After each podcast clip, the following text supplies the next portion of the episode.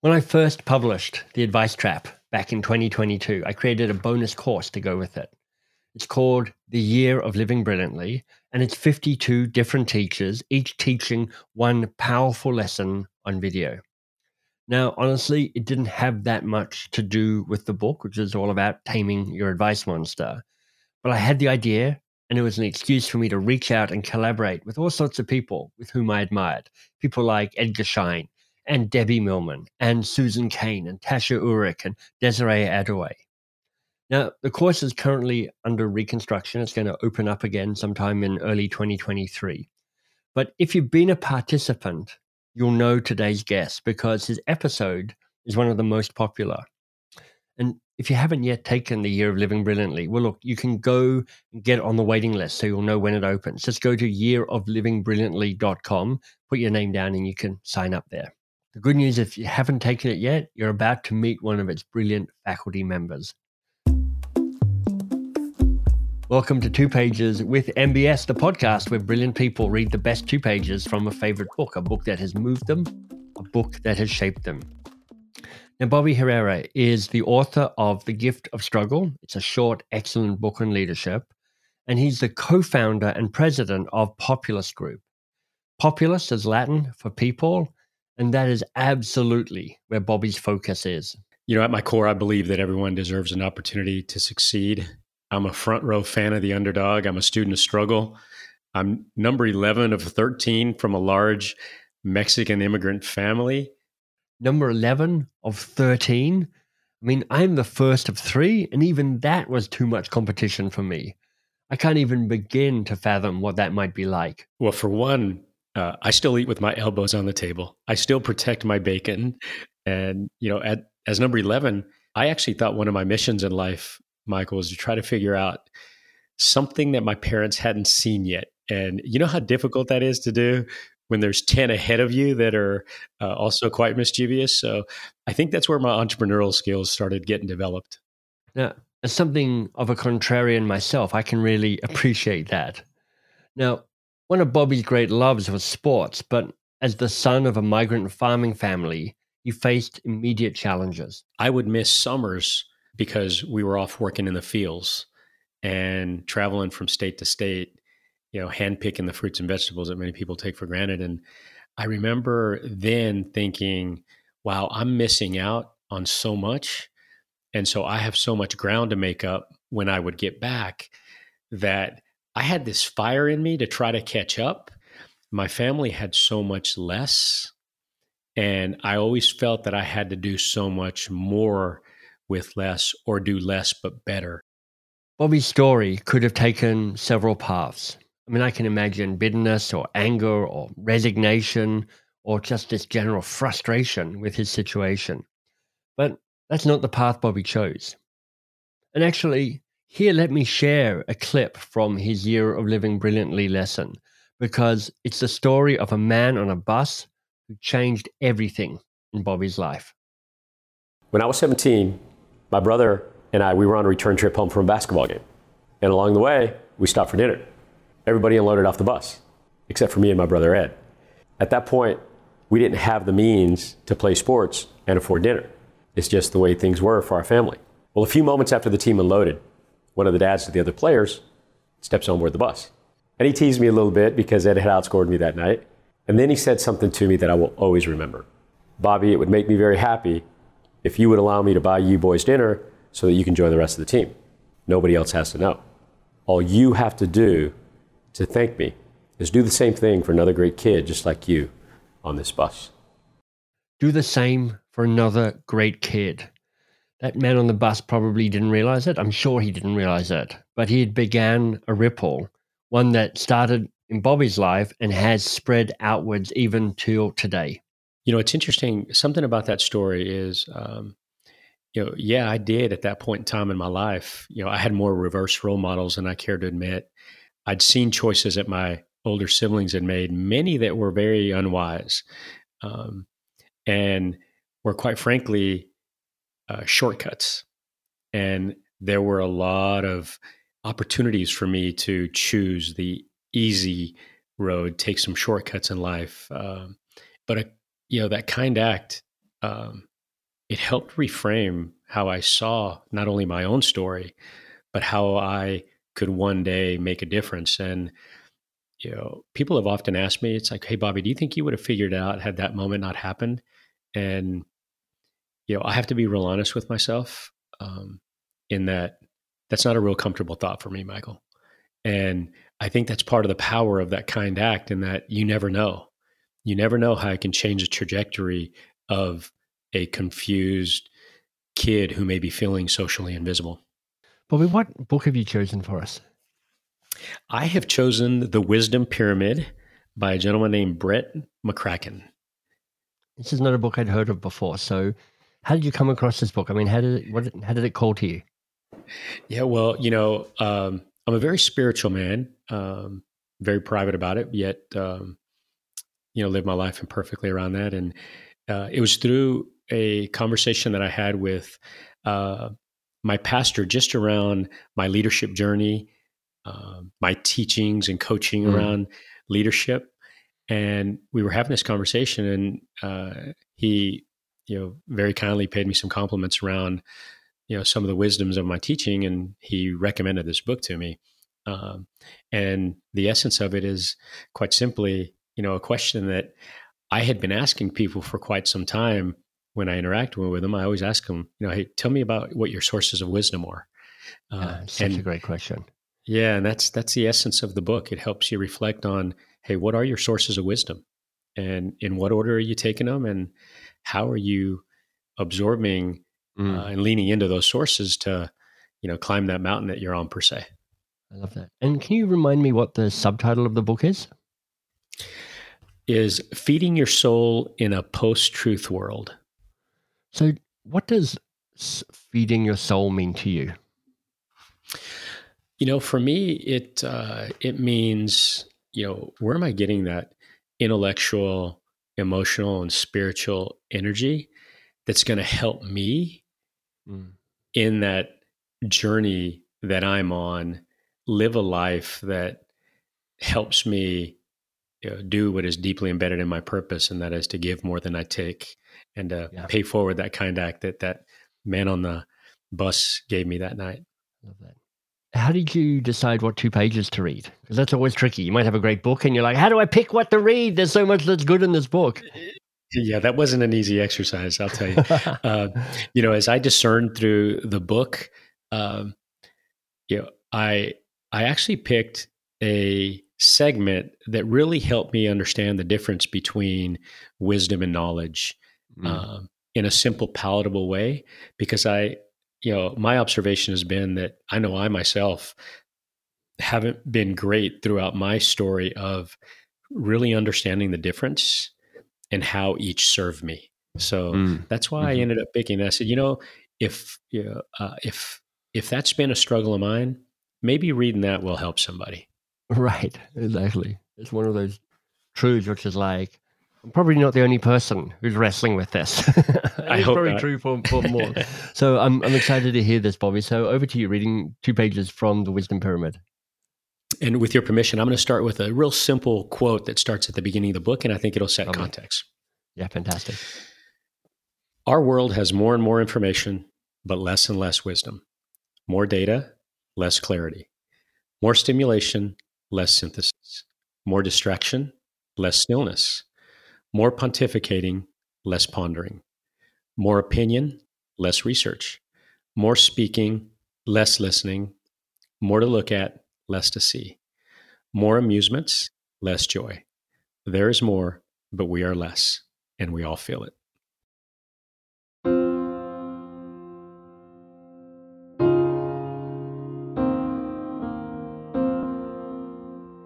What wisdom is and isn't. Wisdom is not knowledge, nor is it information. This is abundantly clear in a world where we have more knowledge and information than ever, but less wisdom. To simply accumulate more knowledge is not to be wise. Robots will one day have far more knowledge than the smartest humans, if they don't already. But robots will never be wiser than humans. Wisdom is not a matter of mere data processing, there's no algorithm for it. Wisdom is also not necessarily the end result of education, though it certainly can be. Some of the most learned people in the world are not wise. and some of the wisest people in the world are not educated. Wisdom is knowing what to do with knowledge gained through various means of education, how to apply knowledge and information in everyday life, how to discern if something is true or not, how to live well in light of truth gained. Wisdom is not merely knowing the right answers, it's about living rightly. It's about determining which right answer is best. It's a moral orientation, a developed sense of intuition and intuition for discerning right and wrong, real and fake, truth and falsehood, the ability to weigh greater and lesser goods and make complex decisions involving multiple, sometimes competing truths. Wisdom is not something you can Google or download in one fell swoop. It is accumulated over time and through experience. Wisdom and knowledge do have a symbiotic relationship. We can become more or less wise depending on the good or bad knowledge we take in. But the more wisdom we have, the better we become at filtering out bad knowledge and turning good knowledge into spiritual nutrition. Wisdom is sort of like a healthy kidney. It retains what is nutritious and it filters out the waste. A.W. Tozer compares wisdom to a vitamin in that it does not nourish a body in itself, but if not present, nothing will nourish the body.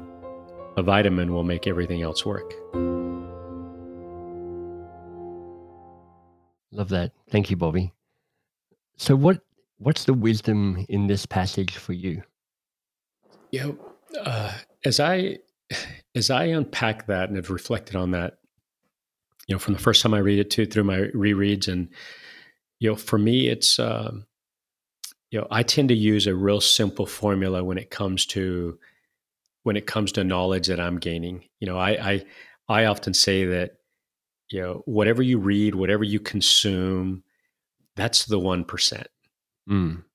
However, the magic happens in the application then that's the 99%. And my observation has been, and I encourage, you know, people that I either coach or lead and myself all the time is, you know, how am I applying what I'm learning? And for me, as I unpack that, that's really the essence of it. You know, knowledge is that 1%, and then wisdom is that 99%. That application, that repeated application where the magic happens. So, Bobby, how do you decide what knowledge to act on? Because there's so much knowledge. I mean, you said as much in the in the start, which is like you know, is, is relentless. And you know, I, am just looking at the pile of books on my floor here, which I haven't read, all of which right. I bought because I'm interested in them. And I'm like, mm-hmm. I don't, I, I can't even consume the amount of knowledge that I want to get through, mm-hmm. yet alone then be discerning to decide on what to act upon. So, how do you choose what to act upon? You know, I I, I reverse engineer it. Uh, at least mm. for me, Michael. What, what's tend to work for me is, um, you know, first of all, um, yeah, I'm an organizational nightmare, and yeah, uh, there's there's often not enough. You know, I'm I'm I'm a I'm a seven year old after two o'clock in the afternoon. All I want to do is play, right? So I have a limited attention span as it is.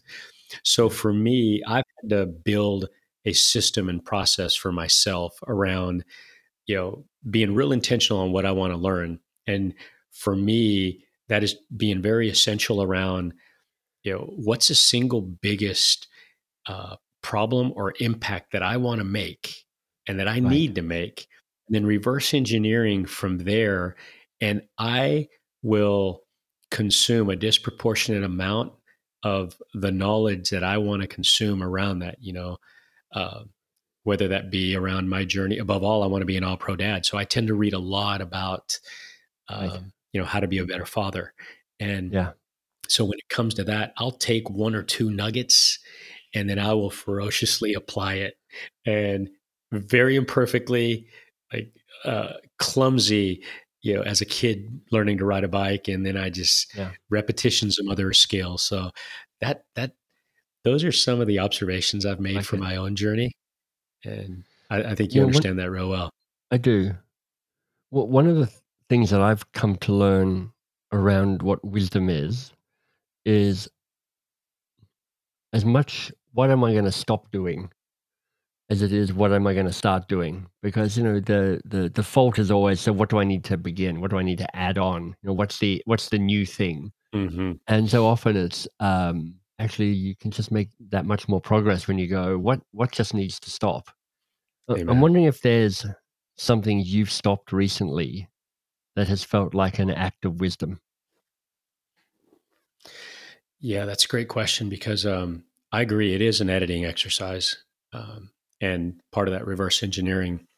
I mean, I think that could be really, really broad because um, as I reflect back on the last couple of years through this bizarre chapter that we're in, I think a lot of the you know, the peripheral that often used to distract me around uh, running a business, running a large business that I'm very fortunate to do.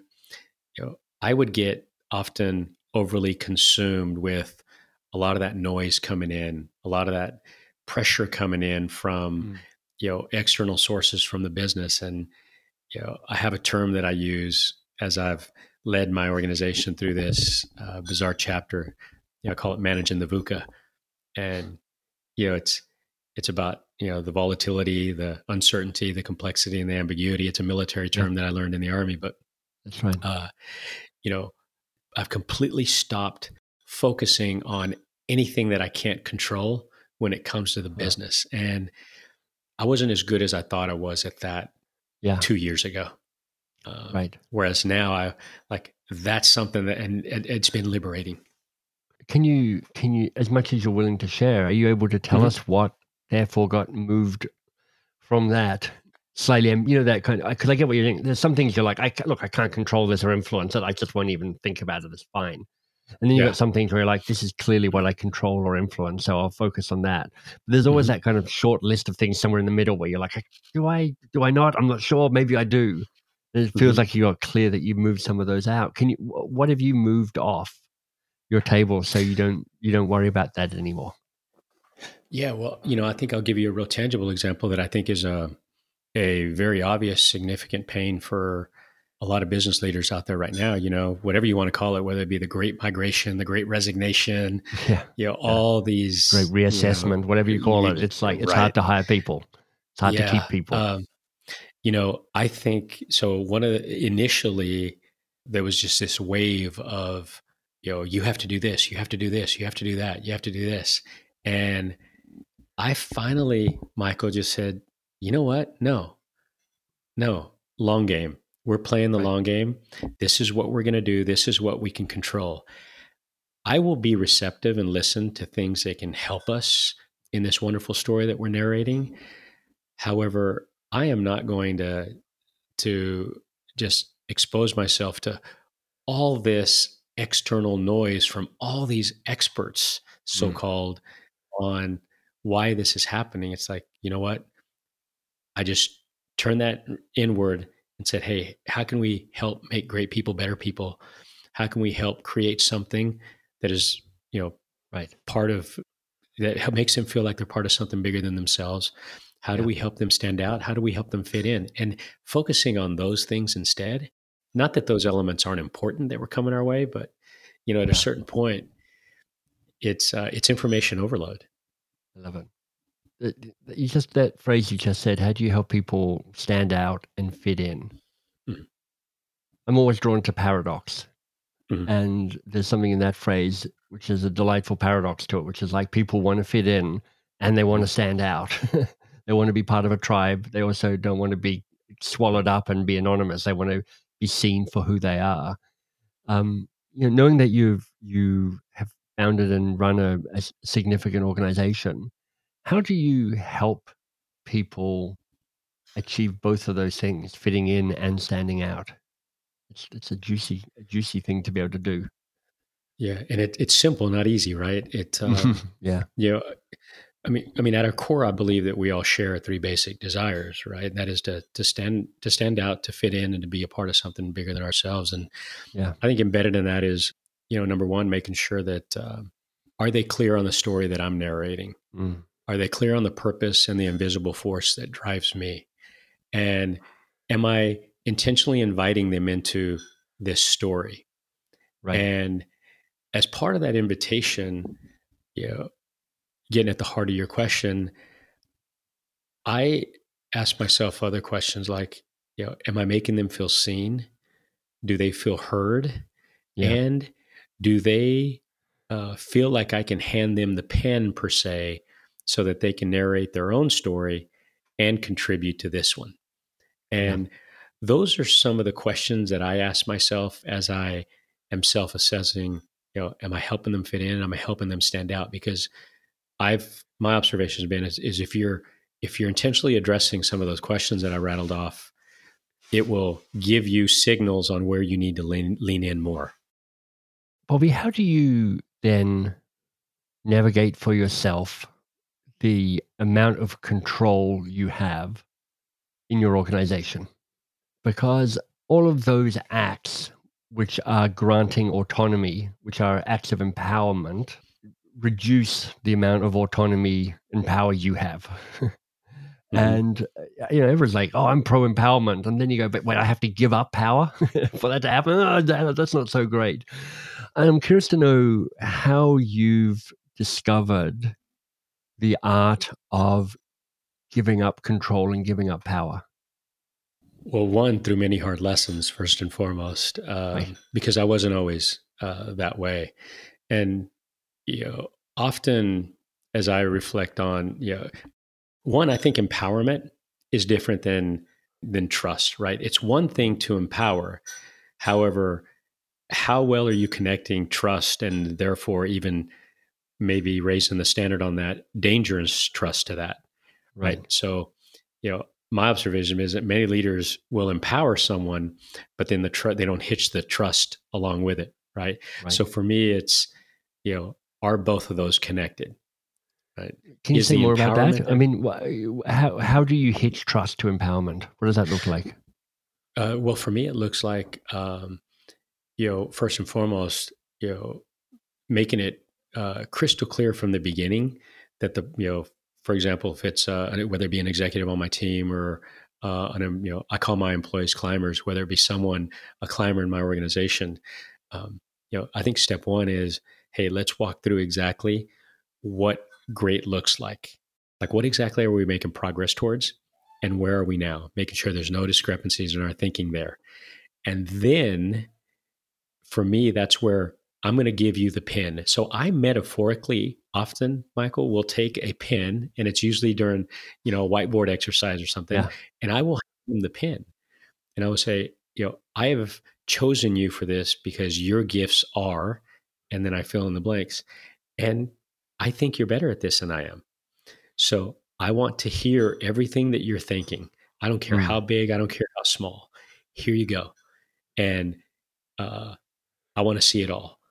Right? And doing those symbolic, intentional, yeah. you know, vernacular matter types exercises, um, like I think that's where the that's where you hitch the trust to it, right? And really making them feel seen and heard around. Like, I'm going to give you this, and like, I'm also going to attach the trust along with it. Yeah.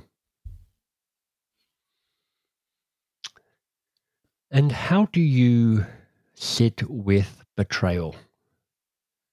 Because when you trust people, you will be let down by people. Mm-hmm. It is just part of the deal. Mm-hmm. Um, it's not even really personal. it's just right. it's just the system. Um, yeah. I'm curious to know how you've learned to sit with the disappointment of being let down and having trust broken and that sense of betrayal, perhaps. Mm-hmm. I love that question, Michael, because uh, I was horrible at it for a long time. um, you know, in my book, I wrote a chapter titled "Not Everyone Will Summit," yeah. and you know, at the heart of that is embedded deeply in that is that disappointment. And I used to take it real personal. You know, I would give and I would give and I would empower and I would trust. And I had the naive story in my head that like there's not going to be any disappointment here. And so when right. it happened, I was surprised and yeah. I was upset and I took it real personal. And you know, quite a few years ago, I finally I think, matured enough to make the connection that okay, I can't have it both ways. Mm. So I've come to expect it. I still don't like it. Yeah. However, I will also then do a very objective truth telling tally and say, okay, where has it served me more than it hasn't? Yeah. And am I allowing that one or right. you know two right. disappointments? You know, and for example, like at the beginning of this call, you asked me, "Hey, how are you?" And I said, "Hey, I have more blessings and burdens." And I will literally, okay, this has been the blessings, and this these have been the burdens. And Right. if you keep that real honest ledger, like that ledger doesn't lie. Well, I like what basically one of the what things that that does is helps overcome the recency effect, which is you know two good years get spoiled by the final two months where Right. the wheels came Right. off, and you're like, God, it's so bad, and you're like, you know what, Right. twenty two great months, and twenty two months where blessings outweighed the the burdens of it. Yeah. Um, yeah. And that, that's hard to do because we we tend to migrate to the bad, right? It's like, of course, yeah, that's that's that horror movie that plays in our mind. And uh, I'll often tell it's like, well, you know what? There's, this is also true, right? This is Yeah. also happening.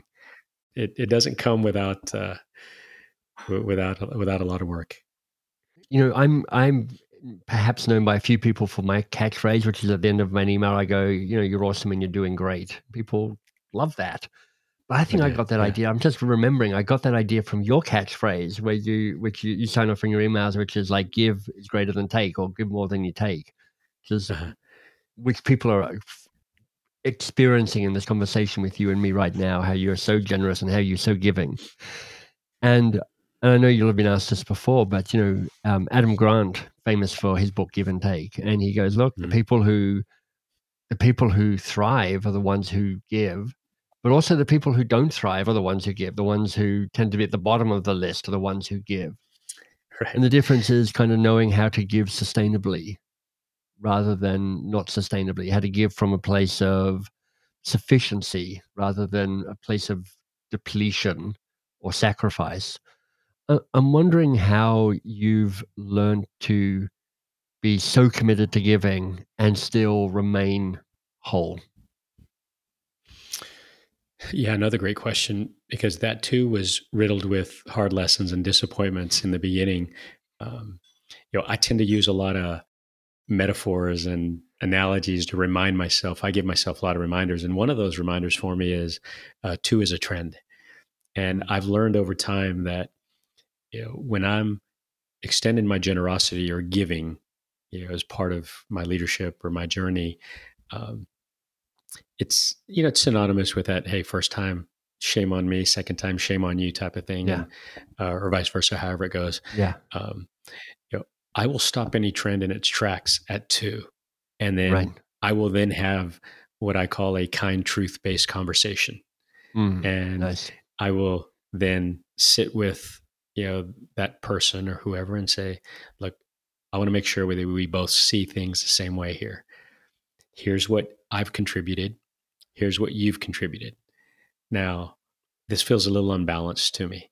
How can we correct that? Right. uh, because I want to continue being generous. I want to continue being a front row fan of your story. However, if it continues along this trend line, I'm not going to want to be. Yeah. And that's a hard conversation to have, Michael. Mm. Uh, but you It is. have to. And that's why I call it the kind truth. Yeah, I love that. One of the things I've appreciated about this conversation, Bobby, is how you go, ah, you know, I made a lot of mistakes along the way. I didn't just arrive fully formed in a place place of, you know, enlightenment around how to be and how to do and how to manage. Um, and it feels like it connects back to your reading around the, the, the wisdom pyramid, going, I'm I'm figuring out knowing what to translate into wisdom, into practice. Mm. Who do you draw your wisdom from? Who do you look up to as a teacher? Yeah, great question. Um, I have a few foundational sources. Um, you know, a gentleman that became my second father, this gentleman named Dr. Joe. You know, he's a struggle-ridden student himself of of wisdom. He's been a source for me. He's become like a second father for me. He's forgotten more about leadership and human behavior than most people know. Um, My good friend Pat, who you mentioned earlier, Yeah. you know, Pat and I have developed a great friendship over the years. Um, another gentleman uh, who actually uh, Pat introduced me to, named Daniel Harkavy. uh, he wrote Living Forward uh, along with Right. Michael Hyatt. Um, Right, right. So, you know, uh, like, those are three great examples that I have that, you know, I ask them so many questions about so many things in my life. Uh, Yeah. And those, these are just, you know, people per se, people that I've intentionally chosen to learn, learn from. But, you know, my spiritual journey, my community, uh, other sources of wisdom for me are uh, many, many that I go to well before I hit the search bar on my phone. Mm. I think that is one of the things I'm learning from you is is I feel that you find good teachers. I I I tend to go, what's the books I can read, and I feel like maybe I Mm. should ask and be in conversation with some more people. So thank you, um, Bobby. I've loved the conversation as I knew I would. Um, as a as a question to tie things together or do something. Um, what needs to be said in this conversation between you and me that hasn't yet been said? uh, Michael, I too always enjoy our, our conversations. Um, I think perhaps um, you know, leaning into some of the wisdom I've gained from you is, you know, I try myself not to be an advice monster, uh, and uh, I think perhaps an, um, instead of uh something that maybe hasn't been said, maybe a question of encouragement. And around our topic is, you know, um, encouraging anyone who listens to our conversation to ask themselves, you know, what are your sources of wisdom? Mm, And how are you applying those sources to create a better story for yourself and others? Um, I think perhaps just spelling that out more intentionally as a reflective Yeah. uh, question of encouragement could do some good.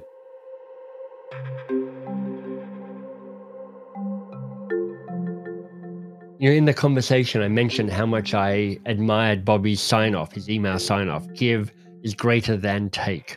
I mean, I love it for what it says. And of course, it partly it reminds me of Jacqueline Novogratz's phrase, which I quote all the time what if you could give more to the world than you take? But I really love it because it reminds me of Bobby. Um, it's my experience of Bobby. He is relentlessly generous. Part of why I think he lights the way for us all is he practices this core mantra give is greater than take. And he does it all day and he does it every day.